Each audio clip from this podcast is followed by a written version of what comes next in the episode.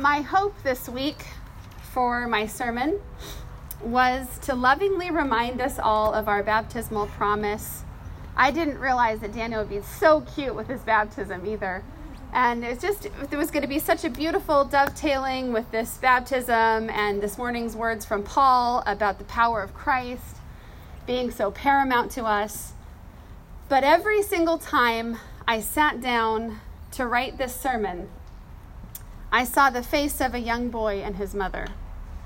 You may have heard about the house fire near Lake Campbell in Anacortes this week that took the life of a little boy.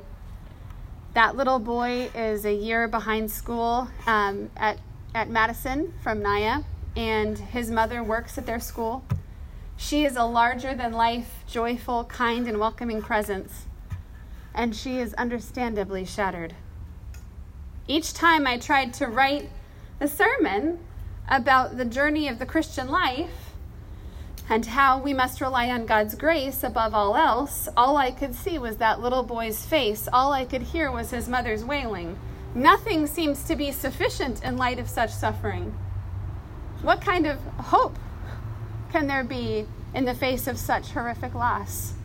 Any sermon seems to be too trite and pale in the vibrancy of such intense grief. Paul's words about the power of Christ in our epistle this morning were aimed at those who wanted to promote themselves above others. There were people in the church at Philippi who felt they were better than other folk because of their pedigree, because of their piety, because of their standing in the community. And Paul's insistence that the only thing that matters is the power of Christ spoke to those folk who were trying to promote themselves over others. But I believe that it also speaks to our baptismal journeys and the unimaginable suffering that life brings. When everything else falters in this life, when the safety nets have broken, when the contingency plans fall through, when the worst nightmare becomes a reality, the power of Christ remains.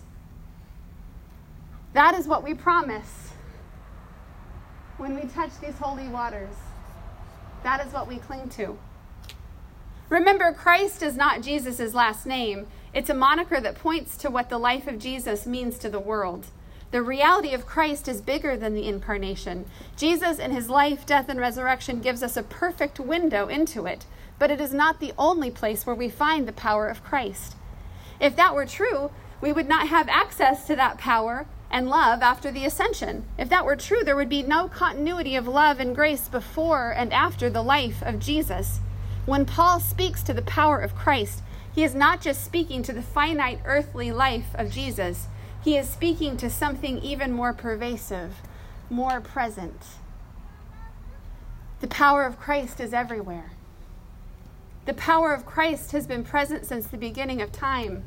The power of Christ is all around us, in us, and with us.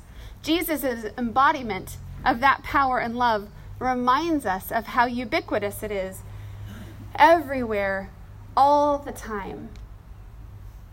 This everywhere, all the time business is important because it's easy on bright, sunny days when we're winning. It's easy even on a day like this that it's not raining. Praise the Lord. And a sweet little guy plays around in the water and we get to laugh and enjoy. It's easy to see God's grace saturating our lives when things are going well. It's even easy to see God's grace at work when things are only mildly bad, when we have just minor setbacks that are quickly righted. The immense challenge for the power of Christ in our lives and our baptismal journeys is if it is enough for utter despair, unimaginable loss, and unthinkable grief. The scriptures tell us that it is. Does that mean that it will feel like it when we're in the midst of the tragedy? I don't think so. But I believe that when we look back, we will see the fingerprints of God. This week, all the people whose lives were touched by the grieving mother and the loss of that little boy, myself included, held her and her family in prayer. Within 24 hours, a GoFundMe set up for this family raised $30,000, all from $25 to $100 donations.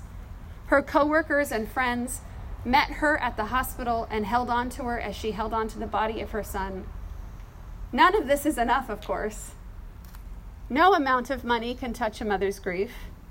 There is no greater loss than the loss of a child, and some of you know that firsthand, and the rest of us pray with every fiber of our being that we will never find out.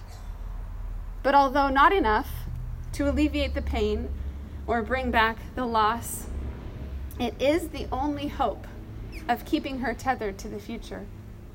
These meals made for her, the hands that will hold her, are the only things that will keep her afloat somehow during this truly impossible time. She'll bury her baby and a large part of her heart along with him, but countless mothers and fathers and children and friends will hold her in love.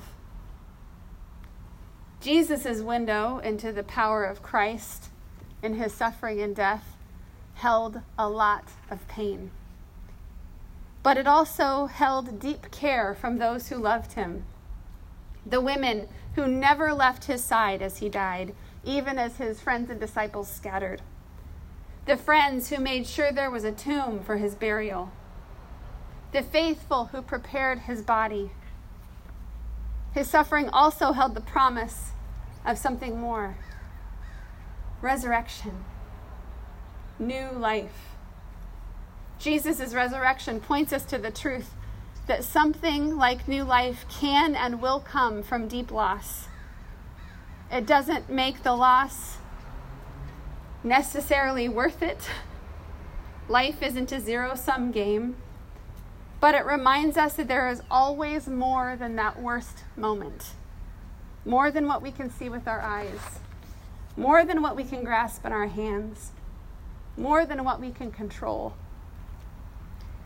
The journey of this life is a continuous task of having never arrived and yet always being at our destination, the here and now. We cannot boast in anything except the grace of God, which has carried us thus far, is plentiful for this day, and will accompany us to our dying day and beyond that. This is the power of Christ. Here, now, this.